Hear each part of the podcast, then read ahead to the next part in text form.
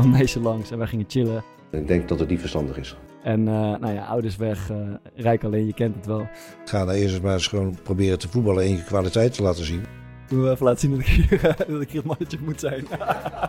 Vind je het nou leuk? Ik vind in dit geval zeker niet. Vind je het kut of vind je het heel kut? En ik denk niet dat daar zoveel verschil in zit. Ja, was een goed verhaal. Hij, eh, hij roept maar te pas en te onpas allerlei dingen. Vertrouwen is de basis en dat ontstaat door het delen van persoonlijke ervaringen en behoeftes. Durf je kwetsbaar op te stellen, stel anderen op hun gemak. Zo creëer je een veilige sfeer binnen het team, gebaseerd op vertrouwen.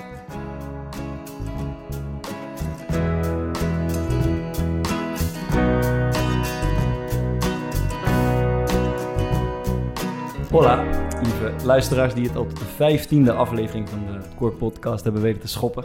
Is die in Spanje geweest dit keer? toch? Ja, elke keer, elke keer is het anders. Ehm, we zijn er weer met het vaste driemanschap en, eh, en een nieuwe gast vandaag. Ehm, ik ga je zo introduceren, maar ik wil eerst even zeggen... vorige keer toen wij eh, Michel Breuer hier aan tafel hadden... eh, toch een gezamenlijke vriend van ons... toen vertikte ik het om te beginnen met alle prestaties die hij in zijn leven heeft gehad. Eh, maar bij de gast van vandaag vrees ik dat ik er niet onderuit kom... Want eh, je hebt je nog. Hè? Ja. En ik, om te beginnen, ik zelf heb echt nog nooit iets gewonnen. Eh, en eh, Maarten, ik vraag me af of jou... Thomas Wede heeft een keer de, de keukenkampioen Ja. bokaal in handen gehad. Dat was het denk ik ongeveer. Gouden stier. Gouden stiertje ook, ja. Maar jij, kampioen geworden. oh, ook, jij ja. wel ook. Tim. 13 wedstrijden gespeeld, Maar dus goed. voelt nog... eh, nee, voelt niet als mijn kampioenschap. Dit staat allemaal in schril contrast met twee keer goud op de Olympische Spelen, één keer zilver, drie keer goud op het EK, talloze Champions Trophies, twee keer Wereldspeler van het jaar. Eh, en Speelster. De speelster, ja, want de eerste vrouw aan eh, tafel bij de Core Podcast, Eva de Goede. Jee. Welkom. Welkom. Bedankt jongens. Leuk dat je er bent. Ehm, jouw, eh, ik las dat jouw bijnaam is Takkie. Ja, En in, in, in de kleedkamer van, eh, van voetbal is, eh, is eh, straattaal een beetje de voertaal. En takkie betekent daar, zeg maar jongens, Praten. Praten. echt? Dan ben je goed op je plek. we hadden is Oh. hier. we hadden het voor de uitzending even over Barkie van de week. En Eva had geen idee wat een Barkie eh, in Maar goed, takkie is praten. En eh, ik ben benieuwd eigenlijk waar die naam bij jou vandaan Amsterdamse komt. grachtengordel toch weer, Retto? Ja. Het komt zeker niet van het praten bij mij. Wat is het wel? Het is, eh, het is wel heel lang. Van toen ik eh 17 was, toen veranderde ik van club. Ik ging bij eh Kampong spelen in Utrecht. En er zat dan even aan het team. En eh, het was eigenlijk vrij makkelijk. Ik was nogal ielig toen ik jong was. Dus Ja. was het, je bent Takkie. zo ja, dun als een tak. Ah, je bent gewoon het een takkie. dun takkie. Ja, ja. oké. Oké, ik las Verder het geen heel denderend verhaal. Dit, ze noemen je nog steeds zo in het ho- ja, het is eigenlijk hockeyteam? altijd zo gebleven. Oké, Ja. oké. Wat doen dat is wel mooi op zich. Al die, al die bijnamen, die, eh, ik vind dat altijd wel mooi. Dat, Heb een van jullie al zijn bijnaam gehad eigenlijk? Ja, mij pakken ze soms bij, bij mijn achternaam, maar dat is het eigenlijk dan ook. Tom, ja, Thomas wel. Thomas heeft zichzelf een bijnaam gegeven. Echt? Wiri, Wie? van de Wiri. Ik ken- je ik ken dat- hem als de dat schilder. betekent? Nee. Nee, weet je ook niet wat dat betekent? Nee, wat betekent Ja, dat? dat betekent haar, Wiri. eh, Echt? Dus, en ik heet van haar, Wiri. dus eh, ik had mezelf op Instagram. Ik ken je ook nog als eh, de schilder. Ja, die heb ik gekregen van, de, van, van onze vorige trainer. De schilder, ja. Waarom, waarom zei hij dat? Ja, waarschijnlijk omdat ik een creatieve buitenspeler eh, ben. Ja, je ziet er in ieder geval uit als een creatieve. als, als een schilder. Ehm, ja, nou ja, goed. Jij trouwens, jij de Duitser ben je ook. Duitser was ik, ja. Ja? Oh. Ja, hij vond mij ehm, zo Duits in mijn gedrag dat hij dacht dat ik nog mijn eigen familie zou verlinken. Dat is dezelfde trainer. We hadden, we hadden bij VOC trouwens ook echt een mooie. We hadden één iemand die heette, die heette Dollo. Hoe? Dollo. Weet je wat Dollo... Ja, dat, dat, dat, is de straattaal voor, eh, voor mannelijk geslachtsdeel. En eh, bij VOC voetbal ik met eigenlijk alleen maar kakkers. Dat is een beetje het kampong van, eh, van, Rotterdam. En dan moet je beseffen dat wij gewoon af en toe tegen elf Antillianen speelden. En dat er bij ons één jongen in de spits eh, speelde. En die werd door iedereen Dollo genoemd. Terwijl dat volgens mij Surinaams Antilliaans is. Is dat eh? Ja, dat is mooi. Ze liepen elf witte gasten. Hé, hey, Dollo! dus ja, dat is wel zo. Ik, ik hou wel van bijnaam. Ik ook, ik vind het wel leuk. Ehm, ja, we gaan het vandaag hebben over, eh, over teambuilding. Eva, jij komt uit het hockey. eh, en eh, wij komen uit het voetbal. En ik vermoed dat daar wat, wat verschillen in zijn. Maar ik wil even beginnen met de, de terugkeer van, van de man van glas. Arjen Robben. Terug in de Eredivisie. Ja, bizar toch? Vette.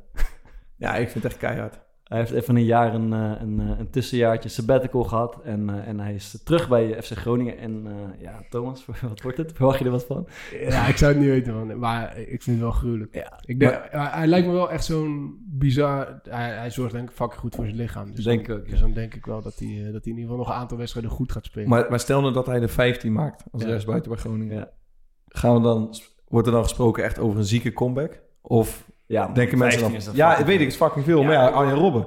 Ja, ja ik, weet, ik, ik, ben denk echt dat benieuwd hij, hoe daarnaar eh, gekeken zeker wordt. als je het een beetje vergelijkt met, met eh Cocu die terugkwam van Bommel, eh, eh, van Persie, die hebben allemaal iets, een beetje flegmatieks over zich, maar Robben kan het volgens mij niet. Die geeft gewoon gas, altijd als hij speelt. En dat Ja. gaat hem Ja, en hij doet het bij Groningen. Ja, Dat ja. is natuurlijk wel- Ja, ik zag een gruwelijke tweet eh, van iemand die, die, die, zei Feyenoord, dubbele punt. eh, wij pakken Diemers net weg voor, voor de neus van FC Groningen.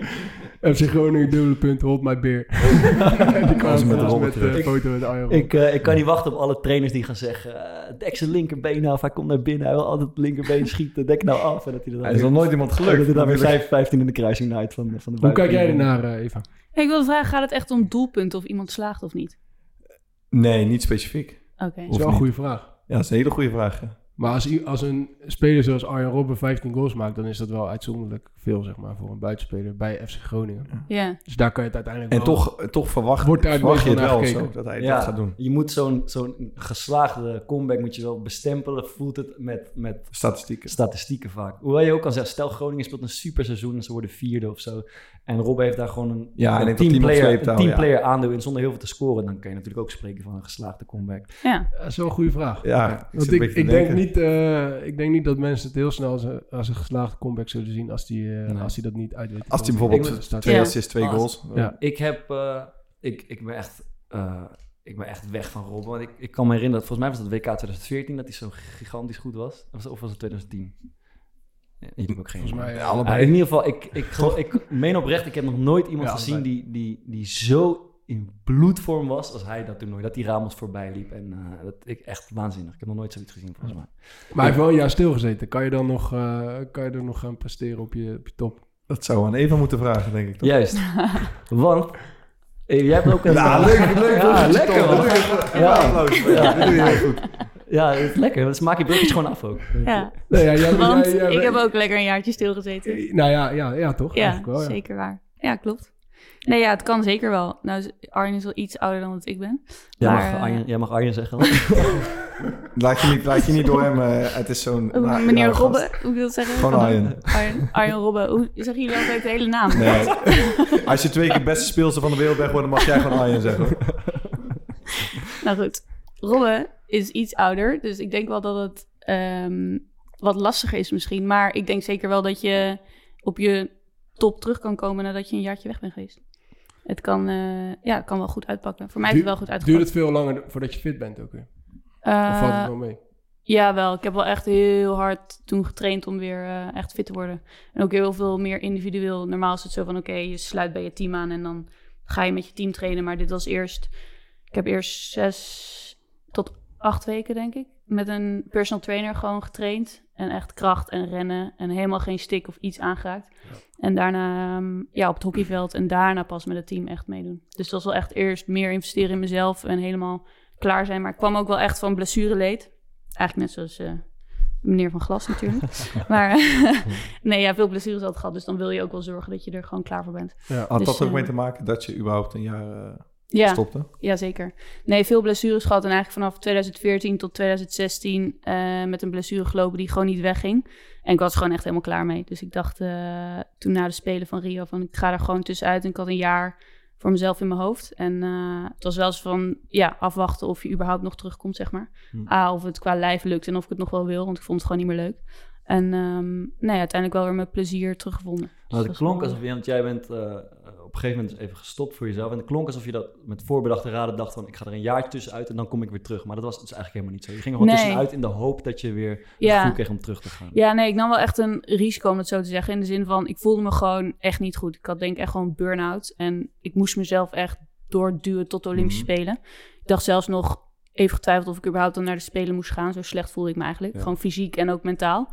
Ehm, dus het was voor mij echt een must om gewoon te stoppen even. En ik dacht ook van, ik moet wel echt weg uit Nederland. Want hockey is overal om me heen. Dus ik kan hier niet zitten en dan Ja. niet hockeyen. Want dan ja, ben je er alsnog, zeg maar. En, en waaruit, waar, waaruit bleek dat, dat vooral dat, die mentale component, dat fysiek is duidelijk, maar jij zegt, ik had ook een soort burn-out. Waar, waarin kwam het tot uiting? Ja, voornamelijk gewoon voor me. Ik vond mezelf ook gewoon niet leuk. Ik vond het, ik ben altijd best wel een vrolijk ding en het was gewoon echt helemaal weg. Ik vond in het team niet meer leuk. Ik vond het niet meer leuk om naar hockey te gaan. Ik vond eigenlijk vrij weinig nog leuk om te doen. En ik had er ook geen energie voor. Dus ik denk meer aan mezelf, dat ik mezelf gewoon helemaal niet meer herkende.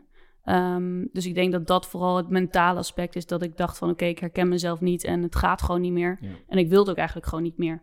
Eh, het hele hokje en eh, eigenlijk ook gewoon nu in Nederland zijn. Alles was bijna een beetje te veel. Ehm, dus dat was voor mij eigenlijk wel een zegen dat ik naar mijn, eh, naar mijn vriend in Zuid-Afrika kon. Om gewoon even weg te zijn. Heb je enig idee waar dat vandaan komt dan? Die, die weerzin tegen, tegen hockey? op dat moment? Nou, ik denk dat ik gewoon vanaf mijn zeventiende, zeventiende speel ik al in het Nederlands team. Ja. En eh, het is gewoon non-stop. De maximaal aantal weken dat je vakantie hebt is twee weken. Eh, misschien twee keer twee weken per jaar en dat is het. En ja, je gaat gewoon alleen maar door en ja, er zit gewoon geen stop op. En dan met blessures erbij. Ik denk dat het gewoon voor mij werd op een gegeven moment gewoon te veel. Maar bestaat ook zoiets als een overtrainingssyndroom, hè? Ja, Dus dat, ja. En dat heeft ook wel uiteindelijk mentale, mentale gevolgen. Ja, misschien is dat ook wel geweest. Ik heb gewoon altijd wel altijd met heel veel plezier gedaan. Ondanks het feit dat ik ook af en toe wel eens geblesseerd raakte. Dat hoorde er dan bij en dan Ja. trainde je weer op en dan was je er weer. Maar dit ging gewoon, het ging niet weg. En uiteindelijk ging dat gewoon ook aan mezelf echt vreten. Dat ik me, Ja. ja, ik herkende mezelf gewoon helemaal niet meer. Maar het zou heel goed kunnen hoor, dat je gewoon, ja, eigenlijk te lang al op zo'n hoog niveau alleen maar aan het doorgaan bent. En nooit even een stapje terug doet. lichaam uh, geeft. Ja, En hoe, Ja. hoe merk je dan ehm, zeg maar, tijdens die tijd in Zuid-Afrika van... joh, ik denk eigenlijk dat ik wel klaar ben om, eh, om weer terug te gaan? Ik heb er echt, dat was namelijk grappig, want ik ging daar naartoe en toen dacht ik, oké, nou, nu kan ik tijd aan mezelf besteden en eh, een beetje uitzoeken wat ik wil en eh, los van het hockey, zeg maar. Toen zei mijn vriend ook van, doe gewoon eventjes eerst helemaal niks en dan wanneer je iets wil doen, dan ga je gewoon maar lekker wat doen. En uiteindelijk heb ik dus oprecht niks gedaan, in ieder geval voor zes maanden niet. En toen gingen ze daar hockeyen. En toen zei mijn vriend, joh, wil je niet gewoon hier even gaan proberen en kijken hoe het gaat? Toen dacht ik, ja, ik vind het eigenlijk wel leuk, ik heb wel weer zin in. Dus ik ben daar gaan spelen voor een team. Ehm, wat echt super leuk was. Het, was. het maakte allemaal niet uit. En het niveau was veel minder dan dat ik dat gewend was. Maar ik vond het helemaal oké. en ik vond het gewoon leuk om weer te hockeyen. En uiteindelijk eh, ben ik ook met de mannen mee gaan trainen daar. Gewoon om iets meer weerstand te krijgen en eh, te kijken hoe ik dat zou vinden. En ik vond het gewoon onwijs leuk. En toen heb ik eh, wel weer aan mijn club ook laten weten dat ik graag weer het volgende seizoen mee zou willen doen. En uiteindelijk ook weer met het Nederlands team eh, ja, gezorgd dat ik eh, hopelijk gewoon weer kon aansluiten. Het is best wel bizar. Kijk even nu naar die andere gasten. Dat, eh, dat je dan in Zuid-Afrika zit. En dan dus bij niet zo waarschijnlijk een hele grote club. En dat dan ineens Eva de Goede even aansluit. na zes maanden niks doen. Ja, dat is wel grappig ook, want ik dacht daarvan, oké, ik ga gewoon lekker ballen. En je vergeet gewoon een beetje hoe mensen je soms zien, zeg maar. En ik heb ook gehad dat ik daar wedstrijden speelde en dan het sloeg natuurlijk eigenlijk helemaal nergens op. En ik was gewoon maar een beetje aan het land van, maar ik vond het gewoon leuk. En dan Mm. hoor je mensen zeggen van, nou, is dat het nou, weet Ah, je ja, wel? ja. Ja. Ja, maar je vond je hebt dat ook niet zelfs een beetje vervelend? Alsof er toch nog een beetje druk op werd gelegd? Op Nee, ja, ik kon er wel gewoon... Op dat moment kon ik er dus om lachen. En toen dacht ik wel, nou ja, zolang ik erom kan lachen... dan weet ik ook wel dat ik me weer wat beter voel, zeg Maar het maar. is misschien ook omdat je dan weet dat je zelf eigenlijk geen 100% geeft. Ja, ik probeerde het wel, maar ik bedoel, ik kon niet van mezelf 100% verwachten, want ik had zes maanden niet gehockeyd. Ja. Dus wat verwacht je van jezelf? Je bent totaal niet fit en je kan niet verwachten dat je ja, meteen de beste speelster bent die je kan zijn, want zo werkt het gewoon niet. Je moet er gewoon keihard voor trainen en werken en dan kan je ergens komen of Hmm. iemand zijn wie je wil zijn. Maar zolang je daar die effort niet in stopt, dan ben je dat ook niet. En ik wist gewoon dat ik die effort er nog niet in had gestopt en het was voor mij gewoon oprecht lekker spelen. Maar een klein beetje context. Jouw vriend zat dus, ehm, zeg maar, voordat je dan een burn-out kreeg in Zuid-Afrika. Eh, ja, ik ken hem. We hebben een relatie sinds 2015. Het was een beetje op en neer. In het begin zat hij daar en ik hier. En hij heeft ook periodes hier in Nederland gehockeyd.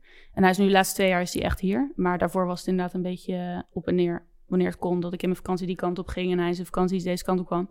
Dus dat was eh, niet altijd even leuk. Maar eh, nu is hij gewoon gezellig hier. Hij het, is is- niet even, het is niet even een paar uurtjes vliegen. Het is nee, we hebben een stukje dat. Ja. Ja, ja, klopt. En hij is, is hij met jou mee teruggegaan toen, toen je weer naar Nederland ging? Ja, toen is hij ook naar Nederland gekomen. Ja.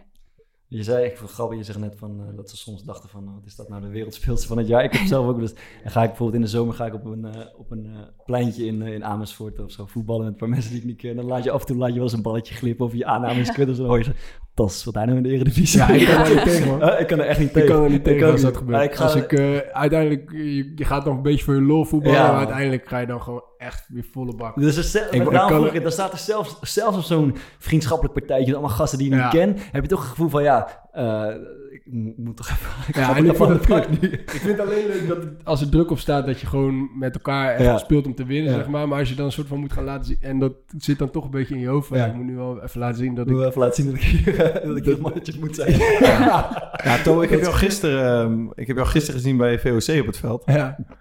Heb je nog eh, een wedstrijdje penalty schieten gedaan? Oh, joh. Was het weer kut? Nee, ik heb echt eh, lopen... Ja, ik ging aan het eind nog even penalty schieten op Fokkert. En eh, nou ja, je kan al raden dat ik er niet al te veel op ingeschoten. Maar het was echt bizar. Ik heb er vijf genomen, vier gemist. Nee, voor mij was het 5-3 was het voor mij. 5-3. Maar neem je normaal altijd penalties? Of? Nu niet meer. en- ik, moet, ik moet even wat aan mezelf vertrouwen. Nee, bij Sparta nam ik ze regelmatig. Maar eh, dit seizoen eh, bij Excelsior niet. Oké. De, en bij Sparta heb ik eentje gemist van de zeven, denk ik, of zo. Dus dat was, had ik wel een En aardige En statistiek. ging je ook nog een opstootje aan vooraf. Even- Eh, dat kan. Ja, die hebben we altijd nog aan kan als ik Even een, een heel klein zijwegje. Die, ehm, die strafballen bij jullie. Ja. Dat, ik weet niet hoe jullie daar naar kijken, jongens. Maar ik vind dat gewoon... Ik zet dat de daar naar kijk, man. Maar strafbal of shootout? Voor, eh, shootout, shootout, Ja. sorry. Dat, ja, ja, nee, niet- ik kan me voorstellen. Ja, ik, eh, ik ben er ook geen fan van. Hoezo niet? Nee, het is wel, het is leuk. Het is namelijk spektakel. Het is wel eerlijker dan wanneer wij een strafbal nemen. Want dan sta je best wel dicht bij de goal. En dan, ja, als je die mist, dan eh, doe je het wel. Maar je hebt toch allebei de voordelen en de nadelen ervan? Ja, maar dit is gewoon één tegen één tegen de keeper. Maar dat dat is heeft gewoon- tegenstander toch ook? Nee, is ook zo. Maar ik, ja, ik vind het veel te spannend. Het is Maar Ja, gewoon- dat bedoel ik, want je moet dan die die, die, gaan Engelse, nemen. die Engelse keepster, die is ook fucking goed in, hè? Ja, die was heel goed in, ja. Nou, het is ook echt spannender dan gewoon een, een, natuurlijk eh, penalty, een strafbal. En het wordt ineens een, een, ja. een, wat dynamischer... Ja. want het, een penalty of een, eh, eh, een strafbal, dat is gewoon, is gewoon, een gewoon één moment. Gewoon Ja. boom, eh, keeper, Ja. goede hoek. Of Ja. je leest hem, Ja. pas redding. Maar dit is dribbelen en het is even vertragen, versnellen. ja. Heb, je, heb je een soort vaste trio aan, aan tricks die je dan wil, die je dan doet? Of reageer je op de keeper? Of hoe werkt Ik had eigenlijk eerst altijd één. Eh, ik neem ze nu eigenlijk niet heel vaak meer. We hebben echt van die kiddo's die het veel beter doen. Ja. Ehm, maar ik had altijd één dat ik dacht gewoon... Oké, ik ren gewoon naar de kopcirkel en ik haal gewoon uit. Zeg maar zo, dat ga ja. ik doen. Ogen dicht. eh, Ogen dicht inderdaad en hangen. Ja. Eh, zo heb ik hem ook één keer echt best wel lekker gescoord. Maar ik ben toen echt gestorven op het veld. Dat ik ook dacht, oké, ik moet hier echt van bijkomen. Want ik heb mezelf hier ergens op het veld begraven. Gewoon zo spannend Van de vond ik. Ja, niet normaal. Dat was met de Olympische Spelen en ik ging echt stuk daarna. Ja. Maar goed, anyway, we wonnen die wedstrijd, dus dat is helemaal goed. Maar nu heb ik wel, als keepers dat dus weten, dan komen ze bijvoorbeeld heel snel uit. En dan wordt het goal natuurlijk heel klein. Dus Ja. als ik dan ga uithalen, dan is het een kleine kans dat je hem er nog langs krijgt. Dus dan is het wel oké, als de keeper dus ver uitkomt, dan moet je dus wel weer iets anders Moet een hebben. truc- moet je een trucje Moet doen? je inderdaad een truc verzinnen. Ja, succes. dus dan is het meer... Ja, nee, ik heb wel voor mezelf dat ik een schijn doe alsof ik naar links ga. En uiteindelijk probeer ik er rechts. En ik, ja, als een keeper ver uitkomt, je bent wel sneller. Dus ik hoop dan nog wel dat ik een Ja. beetje op snelheid er eh, in die aan langs kan komen. Maar het lukt dus niet altijd. Oké. Ehm, In, in Amerika hebben ze het ook geprobeerd, hè, met voetbal. Echt? Eh, met, eh met shootouts. En? Ja, dat is, dat, eh, dat is nooit echt... eh, dat is nooit voetbal echt- lijkt me ook echt Ja, ik denk, ik, Maar er wordt heel veel eh, gescoord, denk ik. Er Hè? wordt heel veel gescoord, ja, denk, denk ik. ik ook. Ja, ik denk toch wel minder dan bij een normale penalty. Ja? Ja, denk je? Ja. Ja, misschien dat je meer tijd hebt om na te denken. Want Ja, feitelijk ik- is het eigenlijk... Ja, je geeft de keeper toch ook tijd om eh, goed te positioneren. Dus Ja, maar te- eh, weet om, je, om zijn goal klein te maken dan bij een penalty. Ja, maar tegelijkertijd heb ik altijd het idee, maar misschien is dat gewoon omdat ik als keeper dan naar de kans van de aanvallen kijk en dat jij het andersom ziet. Ik denk altijd, als deze gozer dit, dit slim doet, Ja, dat is met een normale penalty toch ja, helemaal. dat is waar. Eh, even, jij, ik, eh, ik heb een paar interviews met je gelezen vandaag. En, en je, een, wat, je, wat je bijvoorbeeld zei, is toen je 18 was, zat je bij het Nederlands eh, elftal bij de Olympische Spelen. Eh, en dan zei je, sommige speelsters waren aan het, bijna aan het huilen voor de halve finale, omdat ze zoveel druk voelden. En, en jij was met een andere jong teamgenoot, die keken elkaar aan en dachten van, "Mwah, het zal wel. Gewoon een soort van nonchalante houding. Um, terwijl je, wat je nu zegt, en dat zeg je ook in een ander verhaal, dat je, dat je over die shootout in 2012, wat een heel stuk later is, dat je daar echt van de spanning aan het trillen was als een rietje eigenlijk. ja, klopt. Hoe, hoe, want, hoe verklaar je het? Zie je het verschil tussen hoe je er toen in stond, toen je 18 Zeker. was, en, en, en toen je in 2012 was je doodnerveus voor dat, terwijl je waarschijnlijk een betere speelster was. Hoe, hoe verklaar je dat verschil? Ja, ik denk wel gewoon als je ouder wordt, dat je er ook wat bewuster van wordt. Van de dingen die je doet en die je meemaakt. Ja. En ik denk inderdaad, ik was 19 op de Olympische Spelen. En het was meer voor mij, je, ja, je deed het gewoon. Je maakte het mee. Ik vond het Mhm. gewoon ongelooflijk eigenlijk dat ik daar stond en ik kon het niet geloven. Ja. Ehm, dus kwam meer daar vandaan. Maar nee, ik begrijp nu wel dat ze de druk die ik gevoeld heb in 2012 en ook wel in 2016, dat dat echt ja, wel vergelijkbaar was met wat zij toen voelde. Ja. Ja, maar het was toen meer gewoon uit onwetendheid dat je minder zenuwachtig bent. Ja, dat je gewoon dacht dat je misschien toen helemaal niet bewust was van, de, van het niveau Ja. van de druk die erop stond. En ik had ook het, je hebt gewoon het idee, denk ik, als jonkie of als jonger persoon, dat je dan denkt dat. Ik bedoel, ik ben niet degene die uiteindelijk het moet doen. Er zijn meiden die gewoon ouder zijn en die beter zijn. Ja. die moeten het uiteindelijk het team dragen en het brengen. En natuurlijk wil ik zo goed mogelijk dingen doen, maar ik kon vooral gewoon lekker vrij uit hokje, want dat was wel Ja. goed genoeg, zeg maar. Nou, Ja, als je om- heb je ook nog een bepaalde uh, onbevangenheid. precies. Ja. Dus ik denk dat dat gewoon het grootste verschil is, Mhm. dat dat toen kon. En ik las ook, ehm, toen je, je zei dat je vroeger, vroeger tenniste, je geloof ik in je, in je jeugd, en dat je zei tegen je ouders van, doe mij liever maar op baan 8, want op baan 1 zit iedereen naar me te kijken. Ja. En dat je dat ook, dat je, dat je vertelde dat je een, een verlegen meisje was, en dat je zelfs bij hockey had van, nou, ik speel die bal wel af en dan mogen die anderen er wat moois mee doen of zo. Ja. toen dacht ik, dat lijkt me wel een eh, ingewikkeld karakter voor eh, als je twee keer de beste speelster van de wereld wordt. Snap je wat ik bedoel? ja, nee, zeker. Is dat dan in de loop der tijd veranderd of is dat... eh, Ik ben er wel gegroeid, denk ik. Maar ik ben wel gewoon, ik ben een, wel een echte teamspeelster. Ik vind het gewoon heel erg leuk als we het als team gewoon goed doen. En ik kan ook onwijs genieten als andere mensen mooie acties maken. Of als je echt met een team aanval een goal uiteindelijk afrondt. Dus wat dat betreft ben ik nog wel een beetje hetzelfde. Maar ben denk ik wel gegroeid. En ik heb ook wel geleerd als mens dat je... Ja, af en toe dan kom je inderdaad in die spotlight. En dan... eh, ja, die verantwoordelijkheid, dat voel ik nu wel. Ik denk ook als aanvoerder dat je Ja. gewoon daarin meer verantwoordelijkheid hebt. En ben je eh, hard voor je, voor je medeteamgenoten als ze een bepaald ni- niveau niet halen? Eh, ik weet, het is lastig. Ik weet namelijk van vroeger dat ik altijd vond, ik werd echt verrot gescholden, jongen. En dan was het oké, je durfde niks terug te zeggen. En nu denk ik soms echt, zo, jij durft. Dan hebben ze gewoon echt best wel grote bek terug, weet je wel. Je denkt, zo, dat is gewoon heel anders dan hoe ik er Ja, vroeger zelf ja. in stond. Of dat ze meteen beginnen te huilen. Dat ik denk- denk, nou, zo onaardig ben ik helemaal niet. Ik zeg gewoon alleen maar dat je even, weet ik veel wat, dit en dit moet doen. Maar ik denk dat het op zich wel meevalt. Ik ben wel iemand van goed voorbeeld doet volgen, zeg maar. Dus ik vind wel dat ik dingen eerst zelf altijd echt moet doen... voordat ik het van anderen kan verwachten. Want ik ga niet iemand zitten afblaffen... terwijl ik het zelf bijvoorbeeld niet doe. Zo ben Ja. ik niet. Dus ik probeer wel altijd daarin gewoon alles te doen. En ik vind dan ook als ik dat doe... en als iemand anders het dan niet doet... dat ik daar wat van mag zeggen. Ja, we hadden een paar weken geleden een eh, discussie over, eh naar aanleiding van die documentaire van eh, Michael Jordan. Mm. Eh, en, en toen... Toen noemde jij jezelf de Michael Jordan van VOC, toch? Of Ja, nou ja, die aflevering.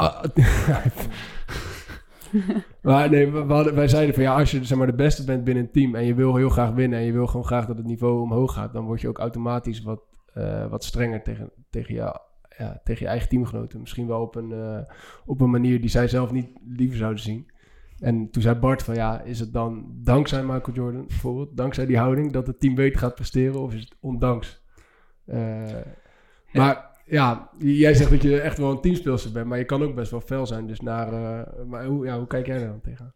Ja, ik vond die documentaire, ik vond het echt heel vet om te zien. En ik denk ook wel dat Michael Jordan is gewoon natuurlijk, het is echt een legende. Je, kon, je kan echt kon zien dat hij zoveel beter was dan de rest. Ja.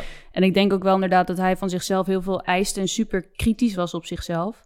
Maar ik denk dus niet dat je dat altijd van anderen kan verwachten. Omdat, en helemaal in zijn geval, mensen zijn gewoon niet zo goed zoals Ja. jij bent. En dat moet je soms dan dus ook ja, accepteren of weten van elkaar dat het is niet dat iemand niet zijn best doet. Dat iedereen doet altijd wel zijn best. Maar soms lukt het mensen gewoon niet. En ik denk dat hij dat misschien niet altijd inzag. Maar ik denk ook wel dat hij, omdat hij dus zo pushte, mensen ook echt wel verder heeft gepusht dat ze anders zelf zouden doen. Ik bedoel, net als met die Dennis Rodman. Ik vind dat dan weer een heerlijk voorbeeld. Dat die gozer die kon Ja. gewoon verdwijnen ineens. En dat was dan allemaal oké. En dat Ja, het mensen wisten dat hij... ja. Ja. en hij stond er wel op momenten dat het moest. Ja. En ik denk ook als iemand dat doet, dan is het soort van oké als dat gebeurt. Want Ja. op momenten dat het moet, dan sta je er. Ja. En daarom moet, ja, wordt het wel geaccepteerd.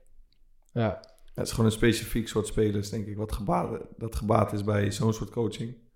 Ja, En er zijn misschien wel andere, eh voor misschien meisjes in jouw geval, die wat meer hebben aan de leiden, zoals jij. Er komen, ja. vorige week kwam er een, of, of een paar, twee dagen geleden kwam er een, eh, een, een- ik zat in, de, in krachthong bij Sparta en ik zat met een, met een jeugdspeler daar, een jongen van 17. Die traint, een paar, die traint de eerste paar weken nu met ons mee. En die zei tegen mij van, eh, ik, ik, wil gewoon, ik wil gewoon bijna stoppen met voetbal, man, drie weken geleden.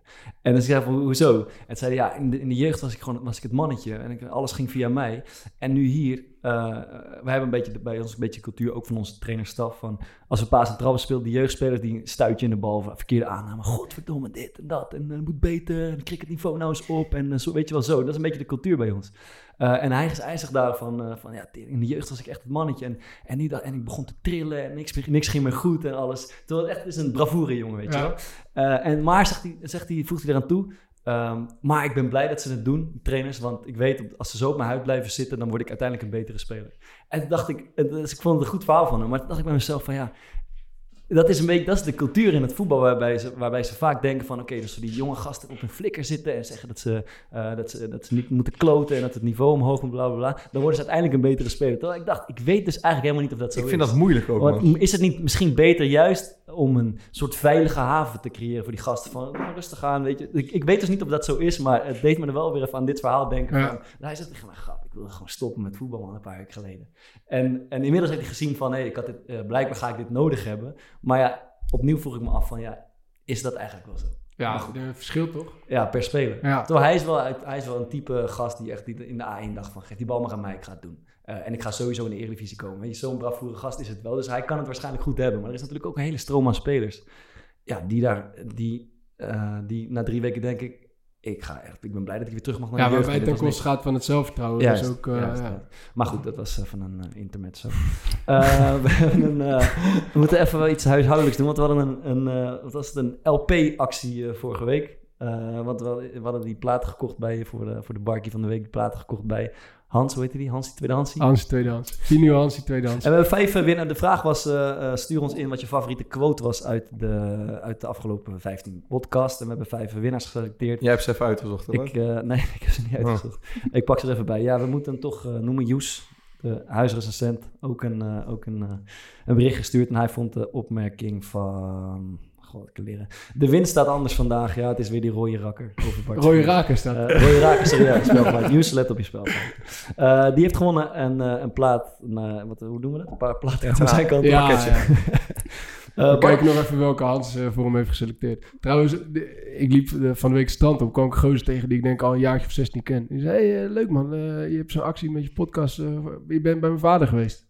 Ik zeg, je vader? Nee. Ja, Hans is zoveel ja, mensen. Ja. ik, ik ken die gozer al 16 jaar. Ik had geen idee dat Hans, uh, Hans zijn pa was. Uh, wel grappig. Uh, de volgende, Bart Hoving uit aflevering 1 zei hij... het is en blijft een slangenkel. Dat was een opmerking van, uh, van ja. mij. Uh, we hebben, even kijken jongens... Thomas Vlaming, die het uh, verhaal over Jinti Kanepil van Maarten mooi van... ah shit, daarom moest ik zoveel lopen, zei Kanepil. Omdat hij niet door had dat iemand een, een rode kaart had. Ja, dat was goed verhaal. dat was een goed verhaal. Ja, dat was een goed verhaal. even kijken, we hebben Guido de Graaf... mij wel bekend, Groovy. Is dat nou een goed verhaal? Dat, dat is zijn favoriete code die wij om de havenklok gebruiken. En tot slot Harry Otse...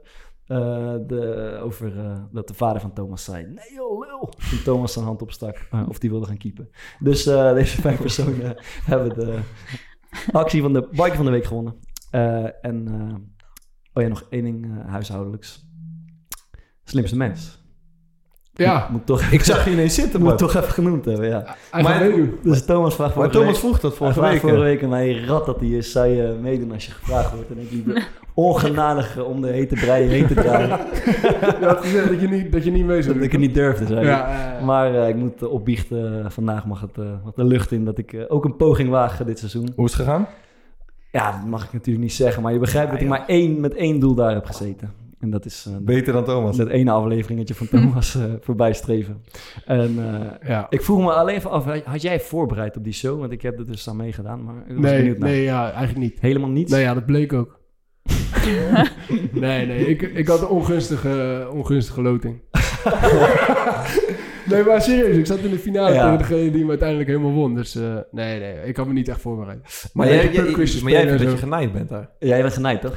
Nou, er gebeurde, je hebt in die finale ronde heb je zeg maar, uh, dan vragen ze wat weet je van en dan noemen ze een bepaald onderwerp. En toen kreeg ik de vraag, wat weet je van uh, gazpacho? Dus ik zeg, nou, dat is uh, koude soep uit Spanje, paprika, of nee, tomaat zei ik geloof ik, tomatensoep, koud uit Spanje. En toen klikten ze al, die ting, ting, klik, klikten ze open en toen ging uiteindelijk ook die vijfde, ting, olijfolie ging open. Dus die Philip Frederiksen zegt tegen mij, hé hey, lekker man, je hebt ze alle vijf goed. Maar ik had olijfolie niet gezegd. Dus één seconde later krijgt hij zo'n oortje. Oh, wacht even. Volgens mij is iets, uh, volgens mij is iets fout gegaan. Uh, gaan toch nog even kijken. Ja, ik zeg, ja, nee, ik heb olijfolie niet gezegd, dus dat klopt niet. Zij zei, oh, is iets fout gegaan? Je krijgt een nieuwe vraag. En toen had ik maar drie oh, nee. uh, antwoorden goed. Mm. In plaats van die vier die ik eigenlijk al had. En dat waren precies die 20 seconden die ik op het eind... Nou, die, hij had nog, hij had nog 15 seconden over volgens mij op het moment dat hij mij kapot maakte. Dus, ik, ik, ik wist al een tijdje... Ja, doorgestoken kaart. Ja, dat is hij blijft naar de smoesjes zoeken. Nee, ik wist al een, tij- een tijdje dat ik meegenomen. En ik dacht van tevoren van, nou, ik heb mooie tijd, kan ik me even voorbereiden, kan ik wat dingen studeren en zo. Maar Hoe uiteindelijk... bereid je daarop Ja, dat dacht, uiteindelijk kan het dus helemaal niet. Uh, Dat dacht ik. Dus ik dacht van, ja, ik weet zoveel shit niet. Bloemen, planten, Nee. honden, weet ik veel. Er zijn zoveel dingen die je Zou niet jij weet. meedoen, eh, Eva? Ja, vroeg me ook af. Ik denk het niet. Hoezo niet? Ik durf dat niet. Nou, maar je kan toch eigenlijk niet eh, echt... eh, Je kan toch echt finaal afgaan? Ja, dat gewoon? ge- Thomas probeert nu natuurlijk iedereen wijs te maken dat je daar niet af kan gaan. Maar dat kan wel degelijk. Ja, dat zou ik ook denken. Ik vind het wel dapper dat jullie dat gewoon doen. En jullie zijn lijkt natuurlijk dood, jongens. Zou jij het doen? Mm, Gast, die redacteur die begon jou toe te voegen op eh, Instagram. En eerst met je sturen van, ja, maar ze willen mij ook hebben. Dit is En nu beschrijven Ze ze willen mij ook hebben dat verkeerd zijn. Wat? Ja. Nee, ja, ik, zou, ik zou wel meedoen, maar ik zou het wel echt doodeng vinden. Ja, ik ook. Ik zou het echt heel eng vinden. Ik krijg dan net even zo, dan wordt het natuurlijk in de winter opgenomen. Dan heb ik zo'n hele bleke eh, knars en dan... eh, Oh, is dat het ergste? Dan word ik, nee, maar dan, ga, dan word ik heel erg rood, zeg maar. Van, dan zie je dat. Nee, ik dacht wel poeder en dingen op je... Maar wat ik wilde zeggen, mijn... Dat eh, wat, denk De gasten die... eh, de gasten die... eh, de gasten die ik speelde, die had, die had echt zo'n stapel aan, aan papieren. Eh, dus die, die had zich echt een half jaar lang gewoon voorbereid. Alle categorieën uit zijn hoofd geleerd. En alles. Dacht, ja, dat kan dus blijkbaar wel. Maar jij, maar jij, had, jij wist ineens dat Joep een bokser was. Ja, dus ik heb dat, dat op de laatste dag heb ik, heb ik, heb ik, in, eh, heb ik twee dingen gedaan. Ik heb tien, eh, eh, ik weet niks van planten bijvoorbeeld. Dus ik heb planten en bloemen heb ik even tien dingen van opgezocht. Honden, rassen wist ik niet. Toen weet ik opeens dat jouw hond Joep een Die bokser ken is. je al, die ken je al Ja. 3,5 jaar. Ja, maar je kijkt, hij, kijkt hem, hij kijkt hem nooit aan. Ja, nee, weet ik niet. helemaal niks met honden. En ik had nog één dingetje, soort van... ja, weet ik veel. eh, de tien eh, grootste Hollywood films, zodat ik even weten wie de regisseur was bijvoorbeeld. Dat soort dingen. Dat zijn de drie dingen die, waarvan ik dacht van... Nou, als, als me dat vragen, dan weet ik in ieder geval nog iets te zeggen. Maar goed, dat terzijde. We gaan het over, eh, over teambuilding hebben, met jullie eh, permissie. En we hadden gelijk een dilemma eigenlijk, want we- dit hadden we van de week besproken. En toen belde ik vanmiddag en toen dacht ik, we, gaan we gaan het over teamuitjes hebben. Want ik, ik belde Thomas even, en, want dat is mijn referentie met teambuilding in het voetbal. Ehm team uit. We gaan, team, we gaan af en toe eens wat leuks doen en dan wordt de sfeer goed en dan is het team Kaartzuipen weer met z'n allen en dan... eh, Va- ja. Zoiets. En toen, Nou, dat nog ineens. Nee, niet eens. Paintballen. karten of Eh. paintballen of zo. Dus dat was mijn referentie. Dus ik dacht, we gaan het over. Terwijl- en- Maar jullie hadden een heel ander idee bij. Ook omdat je met Eva had gesproken over, eh over teambuilding. Nee, jij, jij vertelde juist dat je iemand had gesproken met wie ze had gespeeld. Ja. En die vertelde over dat, dat jullie eh, een keer op een, een of andere militair kamp waren geweest. In Alicante. In, Ja. in het kader van, eh, van, van, van teambuilding. Ja. Dus, Ja. en, en dat jij het idee had dat hockeyers, eh hockeysters daar veel, eh, eh, professionele. veel mee bezig waren dan, eh, dan dat wij überhaupt eh, Ja. eh, ooit hebben gedaan. Als Maar- voetballer zijn. Eh, Eva, trainingsstage in 2012 in Alicante. Het is dus veel besproken, maar de meeste mensen weten waarschijnlijk niet. Neem ons even mee naar wat, daar, eh, wat zich daar afspeelde. Ja, het was echt heel bizar. Ik kan er echt uren over praten, maar dat zal ik niet doen. Maar, eh, maar wel gezellig. Nee, ehm, we wisten dus eigenlijk helemaal niet dat we daar naartoe zouden gaan.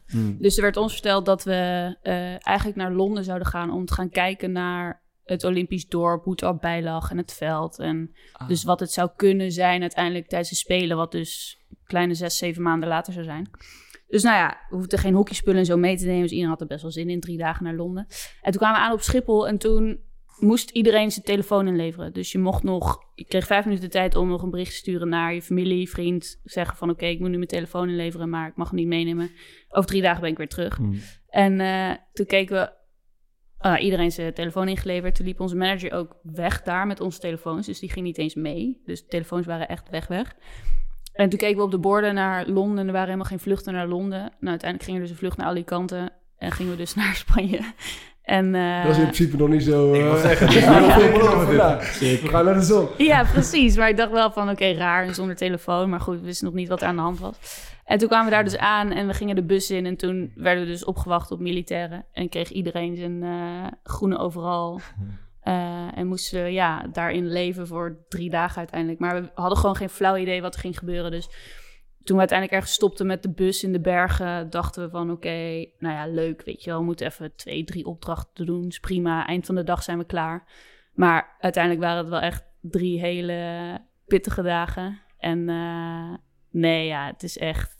Begon gewoon al met. eh het is nog wel een mooi verhaal. Ik wil ik wel met jullie delen, maar ik vind niet uit. Maar we gingen, die, eh, we gingen de berg op en. ehm, nou ja, we kregen dus ook zakken mee. En dat verschilde van eh 5 kilo tot 10 kilo tot misschien sommige zelfs wel 15, 20 kilo met water. Dus we moesten ons eigen water ook meenemen.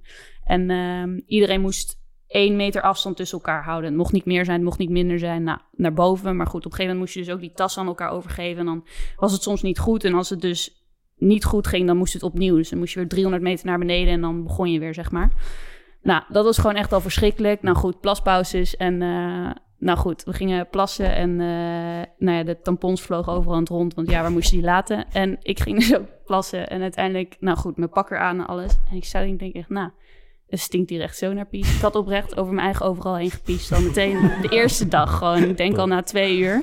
Dat is echt top. Dus dat gewoon met water geprobeerd een beetje eraf te halen. Dat is ook echt over mijn kraag. Zo van... Zat echt naast- ja, Het heel dat was dicht bij echt- je neus Ja, dat was gewoon echt echt niet heel... Precies, het zat overal, maar vooral eh, vlak bij mijn hoofd. Dus dat is niet heel prettig. Maar ehm, nee, we hebben allemaal dingen moeten doen dat echt eh, voor mij heel erg onmenselijk voelde. En eh, nou goed, die berg op. En was het ook dat we binnen een bepaalde tijd moesten we een deel van de berg doen. En dan wisten we zeker dat we het binnen die tijd hadden gedaan. Maar goed, we hadden natuurlijk geen tijd. En dan zeiden die gasten van ja, het was eh vijf minuten tien. En jullie moesten het onder de vijf minuten. En we dachten, ja, dag Mm. kan echt niet, weet je. Het was echt om die vijf minuten. Nou, moest je gewoon nog een keer. En oprecht, mensen hebben elkaar aan de haren omhoog getrokken. En gewoon echt om het maar wel die keer te redden. En eh, toen waren we dus eind van de dag waren we daar klaar. En die berg op. En nou, goed, mooi uitzicht. Iedereen, ha, oké, dit is het dan. Zei die gasten ook van, nou, we lopen nu naar beneden. En dan zullen jullie, zullen jullie ons de rest van de dag niet meer zien. Dus we dachten, oké, prima, zijn we klaar. Toen kwamen we daar beneden en toen kregen we allemaal een blinddoek voor. Dus moesten we allemaal op de grond zitten en iedereen geblinddoekt. Toen dacht oké, haha, we kunnen jullie niet meer zien. Weet je wel, leuke woordgrap. En eh, toen moesten we daar dus allemaal met de ruggen naar elkaar toe. Moesten we in een kring gaan zitten. En je mocht niet praten en niks zeggen. En ik denk dat... eh, ik was een van de laatste die werd weggehaald. Volgens mij heeft degene die als laatste werd weggehaald... die heeft bijna anderhalf uur op de grond gezeten. Ik heb denk ik iets langer dan een uurtje gezeten. En toen moest je dus in je eentje een soort van parcours afleggen. En uiteindelijk kwam je met z'n tweeën. En uiteindelijk kwam je met z'n drieën. En uiteindelijk met z'n vieren. Mhm. Totdat je uiteindelijk het hele team bij elkaar kwam. Eh, en alsnog allemaal opdrachten moesten doen. En je moest je eigen vuur maken. En s'avonds hadden we geen matrassen. Geen, het was overdag denk ik een graadje of 12, 15. Best wel lekker. En nou, dus ook zweet omdat je gewoon zo hard bezig was. En dan s'nachts werd het echt min 5. En je had gewoon nog steeds, nou, ik me overal met pies aan, zeg maar. Gewoon zo, wat nog niet opgedroogd was, want zo warm was het ook niet. En dan moest je eigen vuur maken en je moest dan strijden tegen elkaar voor een tentje of een slaapmatje. Of, nou, het was echt gewoon afgrijzelijk. En in die end deelt iedereen toch alles dan wel een beetje met elkaar. Maar je doet natuurlijk geen oog dicht en dan word je op een gegeven moment ook wel weer wakker gemaakt, want dan moet je weer meer dingen doen. En- Moesten jullie de wacht houden? Nee, dat niet. Het was, we zaten wel bij een soort van huis uiteindelijk, waar dus onze begeleiding gewoon sliep. En die zag je ook gewoon lekker friet eten en allemaal dingen doen. Maar die praten dan zeg maar ook helemaal niet tegen je. Maar wij moesten dus om dat huis heen, moesten wij allemaal opdrachten doen en ons eigen hout halen. Want we moesten dan vuur maken om een beetje warm te blijven. En nou ja, die opdrachtjes tegen elkaar doen. En om maar je tentje te verdienen, je slaapzak en je dingetje. En eh, nou ja, dat is eigenlijk twee dagen zo doorgegaan. En toen waren we eindelijk klaar en dacht iedereen, oh yes, we mogen douchen. En we hadden koude douches, wat echt het ergste ever was. Maar goed, het was... eh, uiteindelijk heeft het wel ons als team heel erg dicht naar elkaar toegebracht. En ik denk ook wel dat het tijdens de Spelen, toen het super spannend werd tijdens de halve finale, die we uiteindelijk dus op shootouts wonnen, was het ook wel echt van ja, godver, weet je wel, we kunnen dit gewoon niet verliezen. We hebben met elkaar zulke bizarre dingen meegemaakt. En wat is zo'n wedstrijd nou, die gaan we er gewoon uitslepen. En ik denk oprecht wel dat dat ons tijdens zo'n toernooi heel erg geholpen heeft. Ja. Dus je- jij denkt specifiek dat het, dat het, eh, dat het eh, uitje in, in Alicante, dat, jullie, dat het jullie heeft verenigd als... eh, Klinkt niet echt als een als- Dit is een ander soort Nee, ja. je dan... eh, Ja, dan ik denk wel, je- ja. weet je, als je elkaar in de ogen kijkt, dan is het zeggen, ja, we zijn toch godverdomme niet voor niks die berg Ja, ja. opgerend met elkaar, weet je. Dan denk je, ja, inderdaad. Dan denk wel dat je dan, ja, dat je dat voelt met elkaar en dan wel misschien iets extra's Ja. eruit kan halen. Ja. Ja. Omdat je misschien, ja, we keken twee keer tegen een achterstand aan en dat je dat dan toch weer weet om te buigen, zeg maar. Ja, Ja. Ja, ik heb met Sparta ook zoiets eh, meegemaakt. ja dat was intens. Ja, dat was zeker intens, maar we hebben er echt niks aan gehad. Nee? Nee. We, hadden, wij, we werden ook ontvoerd hier zo in, eh, gewoon in Rotterdam, in het Van der Valk. Gingen eerst naar het Van der Valk, stond allemaal gebak klaar, cola en zo. En we wisten dat we eh, de dag, we moesten nacht blokken, zeg maar. Dus we wisten al dat we ergens heen zouden gaan. Dus wij dachten nog, ja, flex, eh, we gaan gewoon een team uitje, we gaan op stap met z'n allen of zo.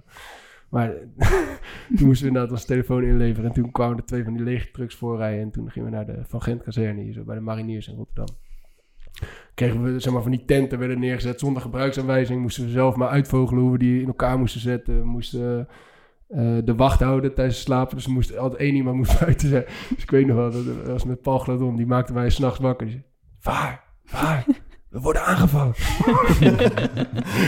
eh, ja, dat kwam natuurlijk helemaal niet, want we moesten die film Invictus kijken en mochten dan na een hele zware dag en dan iedereen viel in slaap. Dus, uh, mochten we niet in slaap vallen, werd iemand super boos omdat, uh, omdat er toch een paar in slaap vielen. Maar bij ons heeft het ons alleen maar uit elkaar gedreven. Degene Ja? die, de- die, die eigenlijk al niet heel veel voor het team deden, die deden nog minder daar. Oh ja. En het, dus dat kamp werd gewoon gedragen door jongens die, eh, die, die wel wat deden. Dus eh, eigenlijk werden de tegenstellingen alleen maar... eh, Maar wordt er dan niks maar- van gezegd tegen elkaar?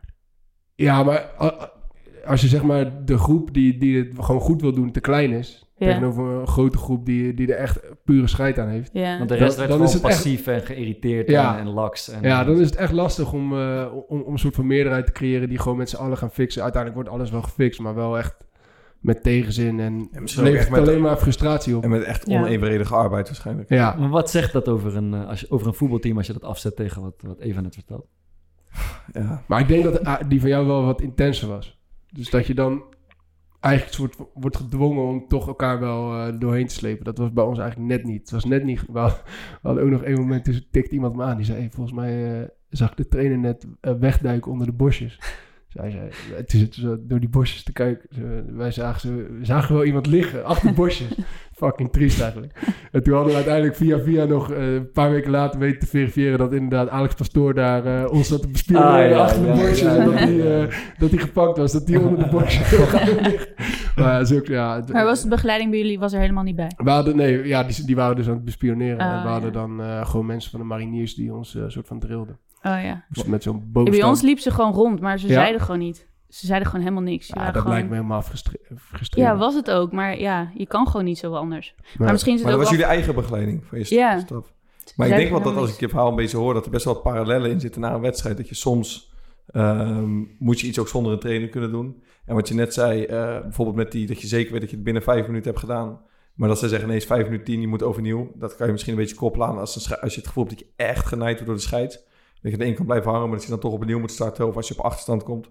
Dus misschien zit daar wel onbewust eh, zo'n component in. Ja, dat denk ik zeker wel. Ik denk wel dat ze het echt met een reden gedaan hebben. En in die end denk ik ook wel dat het ons dus echt heel erg geholpen heeft. En nog dichter naar elkaar toe Ja. heeft laten groeien, zeg maar. Maar ja, het kan inderdaad ook. Ik, hij probeerde het namelijk... Twee jaar later probeerde hij het weer bij ons. En toen zeiden we echt, ja dag, dat gaan we gewoon doen. Ja, dat was het ook. Ja, Maar je denkt goed. eigenlijk, maar je Ja. denkt eigenlijk dat het, het bijna het effect heeft gehad dat jullie die, die halve finale shootout wonnen. Ja, Maar je zou het niet nog een keer doen. en dat kan niet. Kan echt niet. Want dat die Omdat je weet wat er gaat komen dan. Of- Ja, ik weet dat het gaat zijn. Ik, ik ga dat gewoon niet nog een keer doen. En dat je er zelf geen, geen, geen behoefte, geen zin meer in hebt. Ja, dat, het werkt gewoon niet. Zoiets werkt gewoon niet nog een keer, Nee, denk ik. Ik denk dat die eerste keer zo goed werkt, omdat inderdaad niemand wist er vanaf en het is nog nieuw en je doet het maar of zo. Ja. En die tweede keer, alles was gewoon, het was helemaal. en toen zei ze in die end ook dat dat juist was dat ze wilden dat we zeiden dat we voor onszelf zouden opkomen. En dan, weet je wel, was het Sterk. ook, ja, dan denk ik, hmm, ik weet het niet zeker, Mm. maar goed. Maar nee, we doen ook wel eens leuke dingen. Maar waarschijnlijk zat jullie team ook wel gewoon... Ik denk, als je gewoon een bepaalde kern hebt in je team... Die, die gewoon zorgt dat alles goed functioneert... dan kan zoiets ook wel helpen. Maar dat was bij ons op dat moment gewoon niet zo. En het jaar daarop hadden we eh, een heel ander team. En als we het met dat team hadden gedaan... dan was het anders geweest. Ja, Hadden we het ook niet leuk gevonden... maar hadden we wel gewoon onze schouders eronder gestoken. Maar Ja. dat kregen we gewoon nu niet voor elkaar. Ja, ik heb op Zonnige Meiden heb ik gewoon echt wel een andere kijk gekregen door die paar dagen, zeg maar. En dat is gewoon wel echt cool, dat je gewoon... Als je iemand zo ziet die je normaal gesproken anders ziet... of denkt dat diegene anders is... en dan daar wel gewoon voorop loopt en iedereen meesleurt... terwijl je dat in het veld niet zozeer altijd ziet... dan vind ik Ja. dat gewoon wel... Ja, dat doet wel wat met je, zeg maar. Ja. En, en gewoon gedurende het normale seizoen, eh, bij Nederlands elftal bijvoorbeeld, doe je dan, is er dan veel, eh kijk ze dan nog veel naar teambuilding? Zijn er dan sessies of weet ik het wat? Of, eh, of zijn dit Ja. echt de enige momenten? Nee, we doen altijd wat dingetjes. We hebben nu wel best wel een grote groep meiden die al echt heel lang met elkaar spelen. Ik denk langer dan acht jaar, dat er wel een stuk of acht, negen zijn, denk ik. Ehm, dus ik denk dat dat ons wel heel erg helpt, dat we al veel van elkaar weten. Maar we steken wel heel erg veel tijd in elkaar ehm, om elkaar beter te leren kennen. En ja, feedback sessies of het zijn echt hele kleine dingetjes. Maar Wanneer was de laatste keer dat jij bij Sparta een feedback sessie hebt gehad? Ja, ik, ik, zat hier- ik heb geen idee. Maar, maar ik, eh, we hadden bij Go Ahead op een gegeven moment een soort... Er kwam er een eh, teamontwikkelaar. Eh, kwam, eh, kwam langs, die had bij Feyenoord ook gedaan. Zo. Ik, ik weet niet eens meer wat hij heeft gezegd, maar als je de gelatenheid en de, en de, de tegenzin van die, van die groep daarop... Ach jezus, moeten we weer al één- één uur moeten naar, naar die, naar die teamontwikkelaar. Het gaat één oor in, ander oor uit bij die, bij die, bij die groep, als ik heel eerlijk ben. Eh, dus dat, ik heb het idee dat bij voetbal voelt het...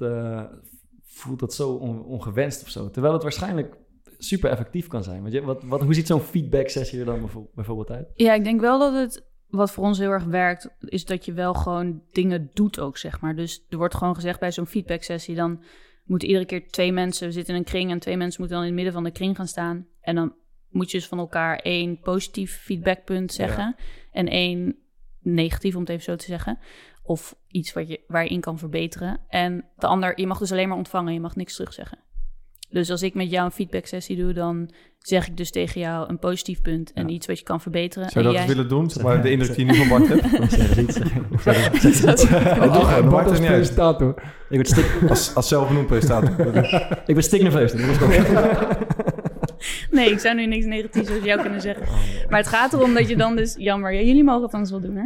Oké, Jullie kunnen het wel bij elkaar doen. Jullie kennen elkaar veel beter. Misschien kunnen we dit op het einde nog even doen. Zie je? Allemaal Dus dit- positief. Hele aardige dingen over elkaar zeggen. Nee, en een negatief ding. Dan kunnen we. Dit is wel echt genoten op hoe de voetbalkleedkamer hier Ja, We gaan lachen, en we gaan er gewoon dom over doen en zo.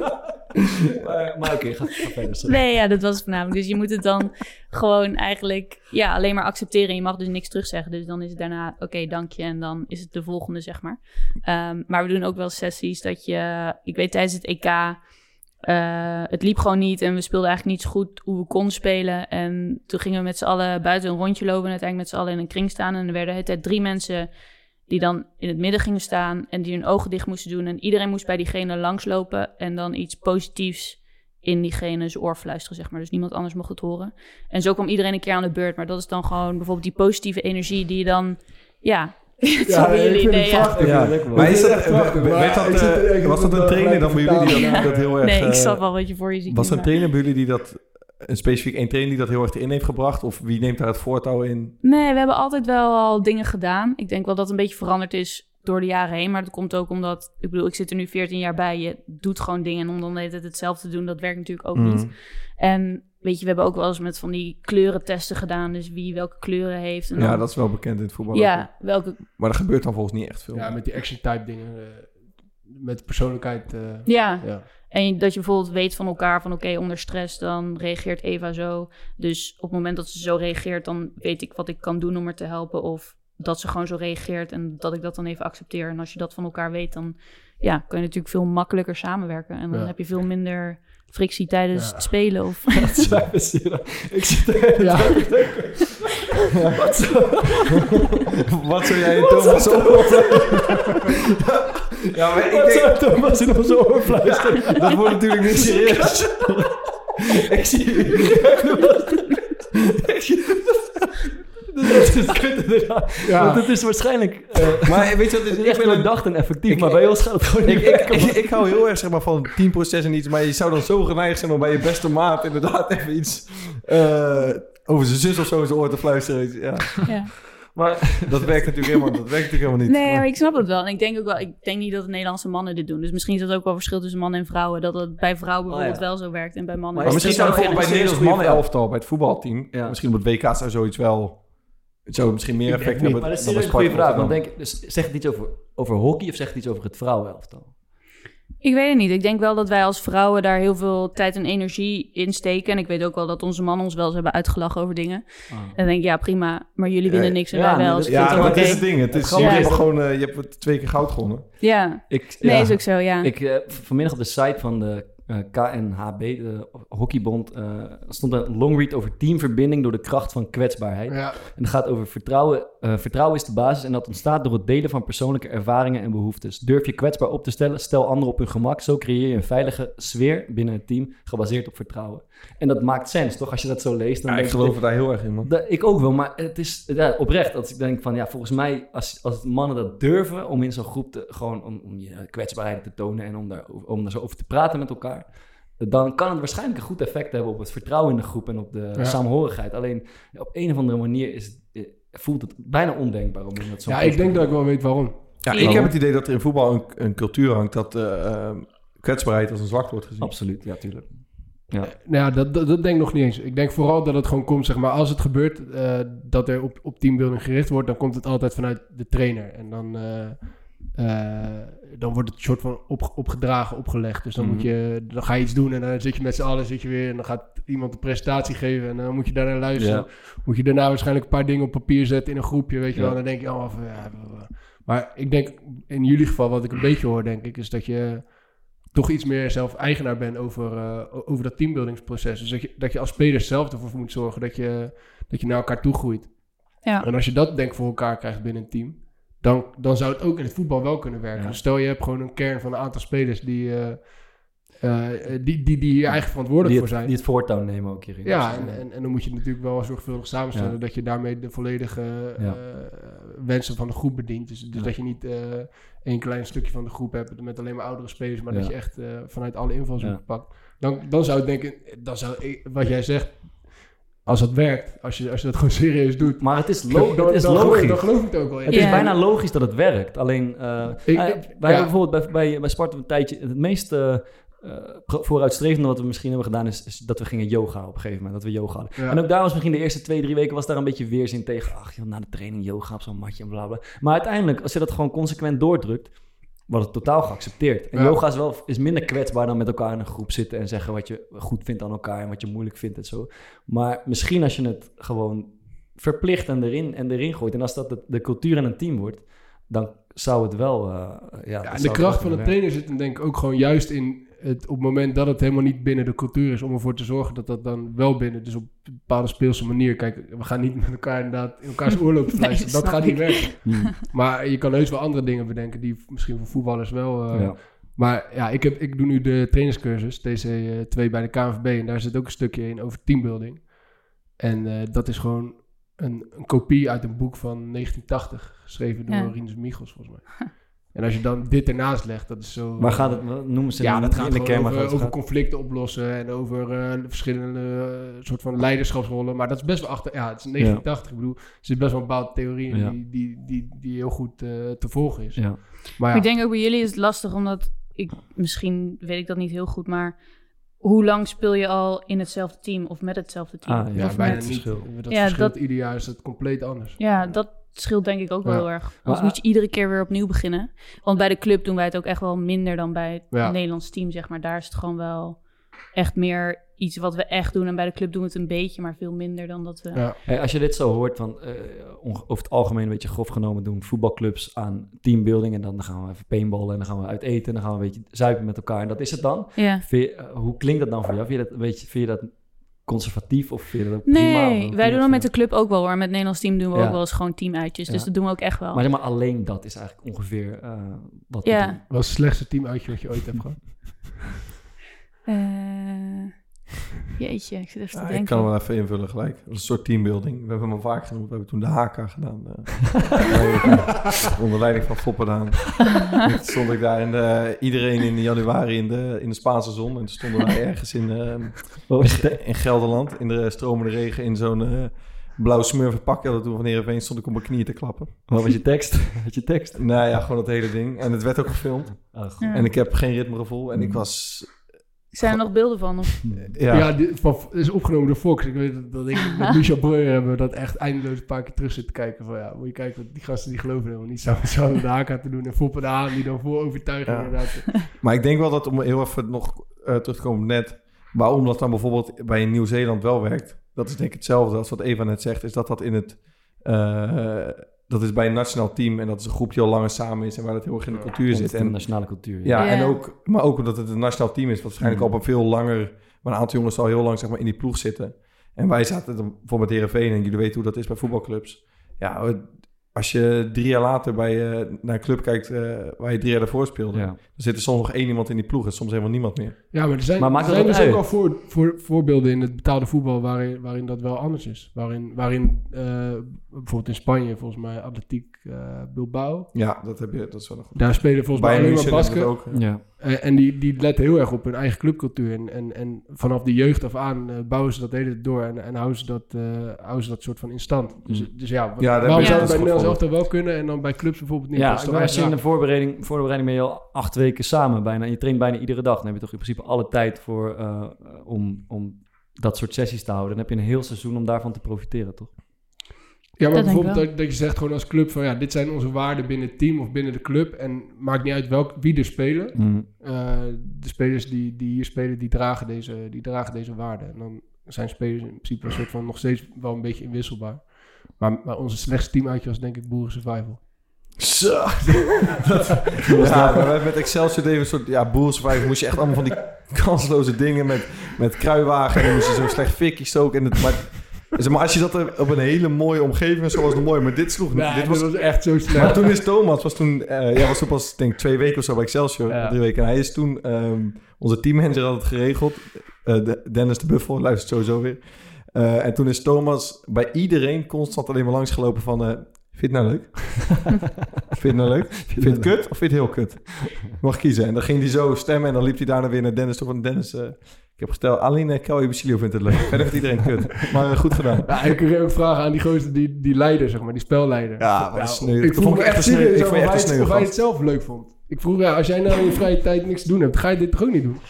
Ja, nee, dat klopt, ja. Ik zei, oh, kan je ons nou dit, eh, moesten we pijl en boog schieten, geloof ik. eh. Was, het- was, was het slechter dan die vissersboot in Volendam waar wij hebben gezeten? dat is de mijne hoor. We stonden met z'n allen in ja, een de- team die scouting. die gaan met elkaar strijden. vissersboot. Hadden we allemaal hengels gekregen en iedereen gooide een beetje zo ongeïnteresseerd het hengeltje op het. IJsselmeer gingen we met een hele grote boot. Allemaal een hengel gingen we, we het IJsselmeer op, op om te vissen. Niemand ving wat. Er is gewoon niks gevangen. Ik heb kotsmis. Iedereen zeer ziek en alles. Dat er toch weer. Wie is het idee was? Eh, geen idee. Roy Kortsmit. ja, ik zweer het. Die, die heeft het allemaal... eh, maar goed. Maar oké, Eva, jouw eh, slechtste team uitje. Ja, ik zit te denken. Alicante. Eh, Alicante. Nou, in die end dus niet. Eh, nee, ik zit te denken bij de club dan... Nee, het is meer gewoon dan een soort van spel wat je moet spelen of zo. Dan denk ik vaak wel van... Hebben jullie wel eens dat theezakjespel gedaan? Nee. Ja, dan gingen we naar Vlieland of Terschelling of whatever. En dan moet je dus beginnen met een theezakje. En dan moet je langs alle huizen. Oh, moet je om, gaan moet je ruilen. gaan ruilen. Wauw. Ja, dat heb ik wel eens gedaan toen was ik 11 of zo, denk ik. Nee, dat bedoel ik 10, dus. ja. Dus ja, nee. Met wat eindigde je? Eh, volgens mij hadden we een schort. Met een, eh, met een naakte man erop of zo. Ja, Het is geen hele succesvolle dag, dus. Zeker. Ehm, zijn we doorheen eh, door het onderwerp, denk je? Want we hebben, er staat een nieuwe rubriek op ons te wachten. Oh ja. Maarten? Ja, ik, ik, ik, ik laat Thomas hem eh, aftrappen. We hebben een, eh, we hebben een Thomas heeft een ideetje. Hij zal er zelf wel een mooi verhaal bij hebben. Hij heeft er zelf waarschijnlijk een rubriek om zijn verhaal heen bedacht, maar we gaan het gewoon zien. Eh, de, de rubriek is toevalstreffers. Het meest toevallige wat je ooit hebt meegemaakt. En ja, Maarten, Het is Thomas? natuurlijk ook een rubriek die je maar één keer kan doen. Ja, dat is het maar meest één keer toevallig wat je ooit hebt meegemaakt. Ja. Oh ja, we gaan gewoon, maar het, vervangt even de oplossing. En Eva gaat stemmen. Wij hebben gewoon alle drie iets, iets bedacht. En uiteindelijk gaat Eva er eh, een stemmetje uitgooien. Wie mag er beginnen, Eva? Zeg het maar. Ga je gang.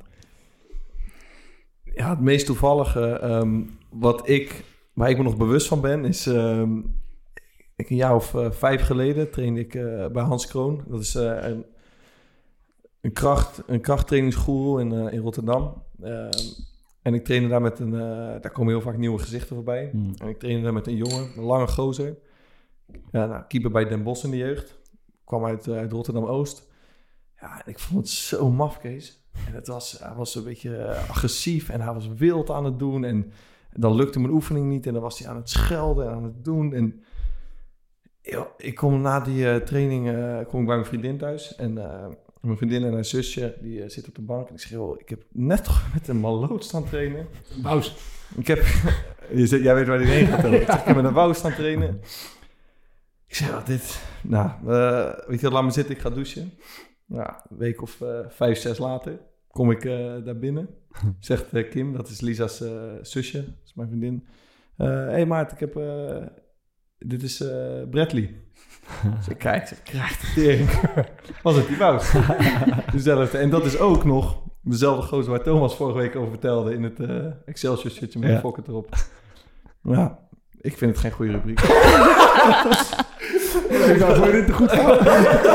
ja, ik heb echt mijn best gedaan, maar ik heb gewoon niet zo'n heel... Ja, ik had nog iets in Vietnam dat ik jongens uit mijn dorp tegenkwam, maar ik denk, weet dat je wat, vorige te week... ik heb er ook, ja, ik het ook kut. Ja, ja, ik ga het gewoon met de billen bloot. Ik vond het ook een kut, eh, kut vraag. Maar het, ja, het is niet misschien het meest toevallige, maar wel een ongemakkelijk eh, momentje wat ik me herinner. Dat deed het me even aan denken. En dat was een jaar of, een jaar of tien geleden. En ik woonde nog bij mijn ouders toen. Eh, en die waren op vakantie en ik had het eh, rijk voor me alleen. En wat, doe je als je het rijk alleen hebt? Dan, eh, dan nodig je een meisje uit. Dus we gingen, dus ik was, er kwam een, kwam een meisje langs en wij gingen chillen. En nou ja, ouders weg, rijk alleen, je kent het wel. Ehm, en op een gegeven moment gaat het, gaat meisje die, die, die gaat weg, want ze, ze, moest, ze moest er vandoor, ze moest, ze moest vertrekken. Nou, prima. En diezelfde avond ben ik met een, met een vriend van me, met wie ik in die tijd veel omging. Eh, dus, eh, dus ik vraag aan hem van, eh, wat heb je gedaan vandaag? En hij zegt, ja, en hij begint rond uit te vertellen over, over dat hij, hij met, een, met een meisje was en wat ze allemaal hebben gedaan en wat ze hebben uitgesproken. dus ik vraag hem, nou, wie, wie was het dan? En dan laat het meisje, en ik, god. Dat is exact hetzelfde meisje als die oh, vijf uurtjes geleden bij mij was. dus eh, ja, dat was... eh, dat, wat- het grappige is dat we ook best wel goed met elkaar bevriend waren... maar niet weten dat dit allemaal op de achtergrond eh, in ons leven speelde. Dus eh, ja, ik wist niet helemaal of ik erover moest huilen of lachen... maar het werd... eh, het Heb je werd er tegen geconfronteerd? Eh, nee, nee, dat niet. Het Heb was je tegen hem gezegd? ja, tuurlijk. We waren, we waren met elkaar in gesprek erover. Ja. Gast, ik was bedankt. Ik was bedankt. maar ja, dat was... Wie, wie, eh, wie, wie was het ochtendprogramma, wie het middagprogramma? Ik, ik was het ochtendprogramma. Oh, Ja, dat is wel beter dan. Dat is wel Ja? beter. Ja, als eerst. Ja, Dat is toch wat hygiënischer. dan. Ben je er achteraf blij om? Of, eh, Ja, ik vond het gewoon echt lachen. Het was niks serieus. Het was, eh, ik was eh, 18, weet ik veel. Het was heel, we vonden het allebei heel grappig. Ehm, maar ook een beetje ongemakkelijk. Dus eh toevalstreffend. Thomas. Nou, To, ik ben wel echt benieuwd, man. Je hebt er een rubriek van het leven geroepen. Nu moet er echt Ja, een nee, ik heb komen. de- ik- eigenlijk eh, vraag ik deze, stel ik deze vraag heel vaak aan, eh, aan mensen die, die ik niet goed ken of wel goed ken. Omdat ik gewoon echt benieuwd ben naar... eh, ik hou wel van zulke soort... Gewoon naar mensen dus. Ja, ik hou wel gewoon van, van, van zulke soort bizarre verhalen. En soms komt er echt een heel bizar verhaal op tafel en soms niet. Zoals... De afgelopen twee verhalen. Ja, leuk. Nee, maar ik zat bij, bij, bij Sparta speelde ik. Eh, derde jaar dat ik bij Sparta speelde, zat ik op de bank bij, eh, bij Willem II uit. Eh, en zat ik naast een, een Duitse jongen op de bank. Nick Proswitz heette die. En we zaten een beetje, een dollen met elkaar. En, en ik weet niet meer hoe we erop kwamen, maar ik vertelde hem in ieder geval een verhaal van... Ja, oh ja, ik heb ooit nog een keer een relatie gehad met een, met een Duits meisje. Wat, niet, wat niet waar was. Ik had één romance gehad voor één avond met een Duits meisje in een ver verleden op vakantie in, in Spanje. Dus hij zegt, eh, nou ja, eh, oh grappig, hoe, hoe heet ze? Ik, ik, kon echt niet meer op de naam komen. Waar komt ze vandaan? Ik zei, ja, volgens mij komt ze uit eh, Bielefeld. Dat kon ik nog wel in. Zei hij, oh nou ja, dan, eh, dan, eh, dan hebben we waarschijnlijk een gemene deler, zei hij. Ik, dus wij zaten de hele tijd eh, grapjes te maken dat, eh, dat we met hetzelfde meisje naar bed waren geweest en we- weet ik het wat. Dus ik denk twee weken later schoot ineens de naam van het meisje met te binnen. Dus ik denk, nou, ik ga het toch even opzoeken op Facebook. En ik zoek erop en ik zie eh, één gemeenschappelijke vriend. Nick Proswitz. Toen bleek dat we inderdaad een, eh, eh, ja, een gemene deler hadden. ja, dat is toch vrij toevallig. ik denk, er komt nog iets van. Het is een zus, het is een, het is een vriendin. Dit is het, dat meen je niet. Ja, Ik, dit moet maar aan knippen, man. Ja, dus, is- ja, daar hebben we hier de hele week op zitten wachten. Nee, dat meen je niet. Eh, ja, ja. ja. Ik durf bijna vragen, Eva. Ik wil zeggen, moet ik echt kiezen? Ja, vond je het nee. slecht of welke Ja. vond je het best? Ja. Nee, laten we hem eh, eruit halen. Nee joh, gaan niet uit. Nee, toch mooi. helemaal niet eruit halen.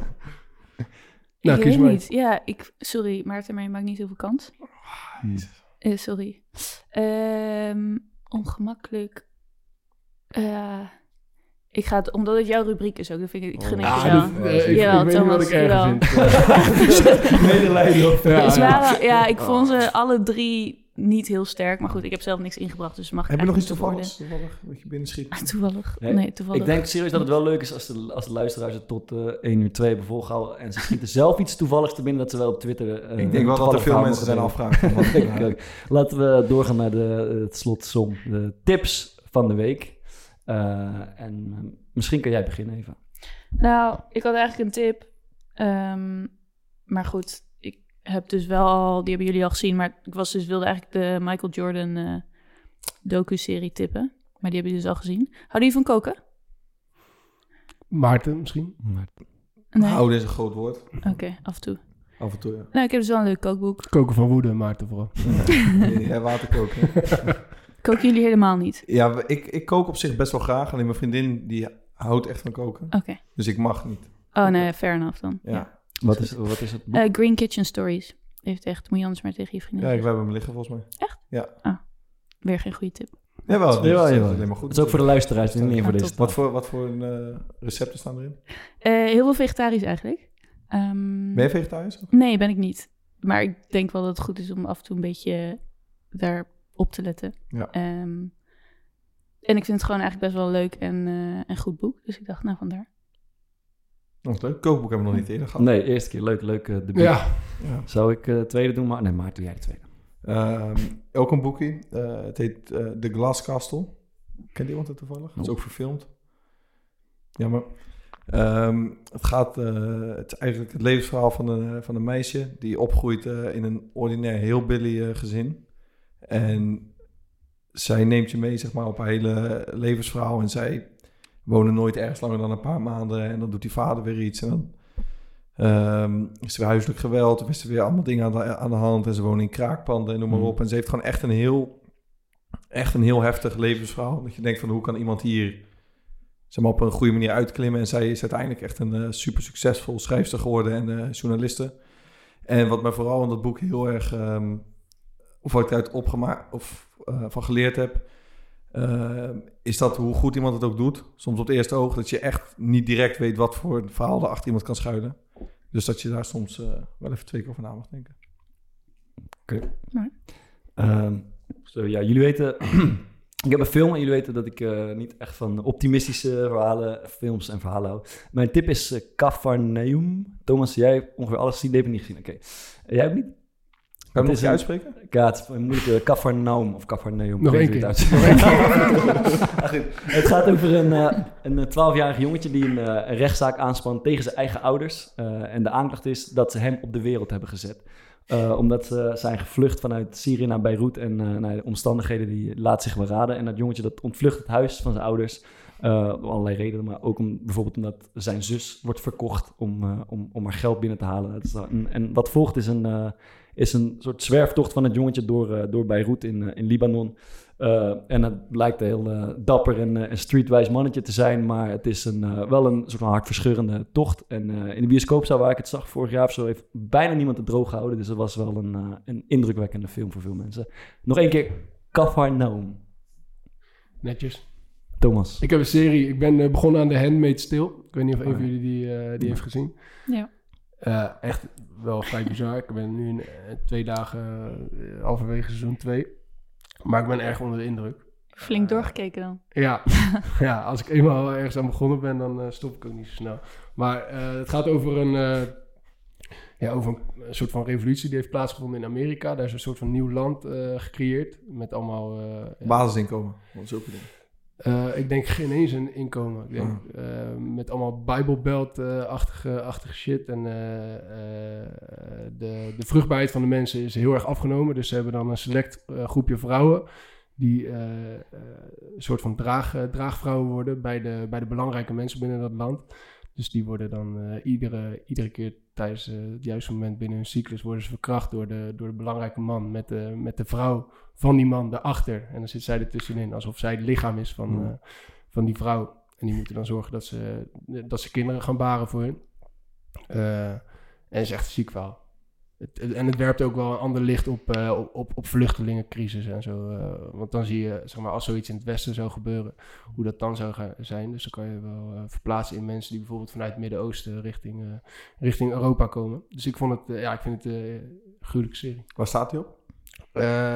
Ik denk, ik kijk via HBO, maar ik denk dat hij op Videoland, ik weet zou ook wel kunnen. Maar dat weet ik niet zeker. Kijk, Ja, Videoland, is ja. hij heeft daar in ieder geval wel op gestaan op Videoland. Ja, volgens mij Maar was het- Videoland. Ja, het is geen Ja. vrolijke serie, dat kan ik je wel eh, vertellen. Is, Ja. eh, Maar het is echt Was mooi bij jullie playlist, toch?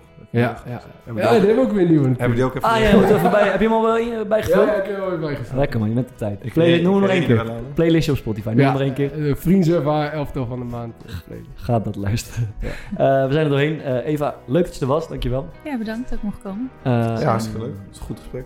Bedankt voor het luisteren allemaal. En tot Volgende week even een interviewtje, Bart. Want we hebben Ja, al weken klaar we, we weten ook wel, we, we weten al lang welke we willen laten zien. Hij is goed hè.